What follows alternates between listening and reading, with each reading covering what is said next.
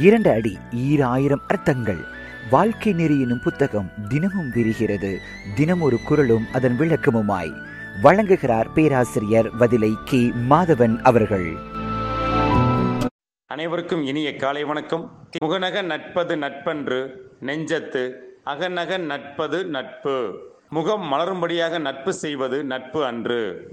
நெஞ்சமும் மலரும்படியாக உள்ளன்பு கொண்டு நட்பு செய்வதே நட்பு.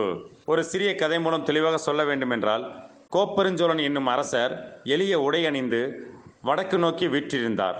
அவரை சுற்றி சதுரமாக ஒரு சிறிய பள்ளம் உண்டாக்கப்பட்டிருந்தது. எதுவும் பேசத் தோன்றாமல் சுற்றி நின்றவர்கள் அவரையே பார்த்து கொண்டிருந்தார்கள். நேற்று வரை அரச வாழ்வில் இன்புற்று மகிழ்ச்சியோடு வாழ்ந்து வந்த ஓர் அரசர் இன்று வாழ்வை வெறுத்து சாகின்றவரை உண்ணா நொன்பு இருக்க துணிந்து விட்டார் என்று உயிருக்கு உயிராக பழகிய நண்பர்கள் புலவர்கள் எல்லோரும் பிரிய மனமில்லாமல் அங்கே நின்று கொண்டிருந்தார்கள்.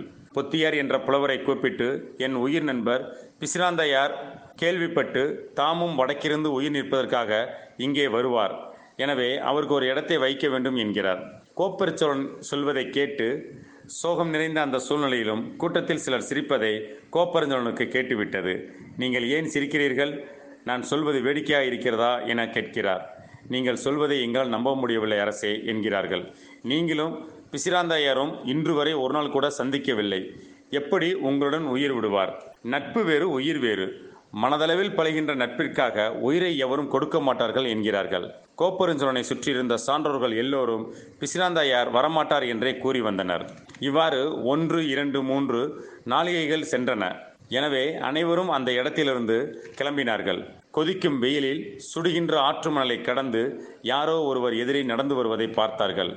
அவர் அருகில் வந்தவுடன் ஐயா இங்கே காவேரி கரையில் கோப்பெருஞ்சோழன் வடக்கு நோக்கி உண்ணா நோன்பு இருப்பதாக கேள்விப்பட்டேன். அது எந்த இடத்தில்? உங்களுக்கு தெரியுமா என கேட்கிறார். நீங்கள் யார் என கேட்கிறார்கள். என் பெயர் பிஸ்ராந்தையார் என்று கூறுகிறார். கோப்பெருஞ்சோழனுக்கு உயிருக்கு உயிரான நண்பன் நான். உடனே நான் அவரை பார்க்க வேண்டும் என்கிறார். அனைவரும் திகைத்து போனார்கள். அரசோடு சேர்த்து நானும் என் உயிரை விடப் போகிறேன் என்றார். உடனே அவரை அழைத்துச் சென்று கோப்பெருஞ்சோழனிடம் சேர்த்தார்கள். நட்பின் கதையை விளக்கும் நிகழ்ச்சியாக காவிரி கரையில் இரண்டு உயிர்கள் ஒன்றாயின. ஒன்றாகிய இரு உயிர்களும் உலகுக்கு ஓர் அரிய உண்மையை கொடுத்தன. இந்த நட்பைத்தான் வள்ளுவர் முகநக நட்பது நட்பன்று நெஞ்சத்து அகநக நட்பது நட்பு என குறிப்பிடுகிறார். நன்றி.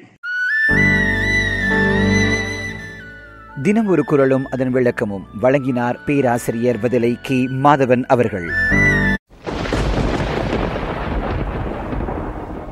ஞானச் சுடர்விட ஆற்றல் நிறைந்திட ஆளுமை அளவிட எண்ணங்கள் உயர்ந்திட அன்பு மலர்ந்திட நகைச்சுவை ததுவிட திறமை உணர்ந்திட புழமை பூத்திட உங்கள் செல்பேசியில் ஒழித்துக் கொண்டிருப்பது மகி பாட்காஸ்ட். இணைந்திருங்கள் இன்புற்றிருங்கள்.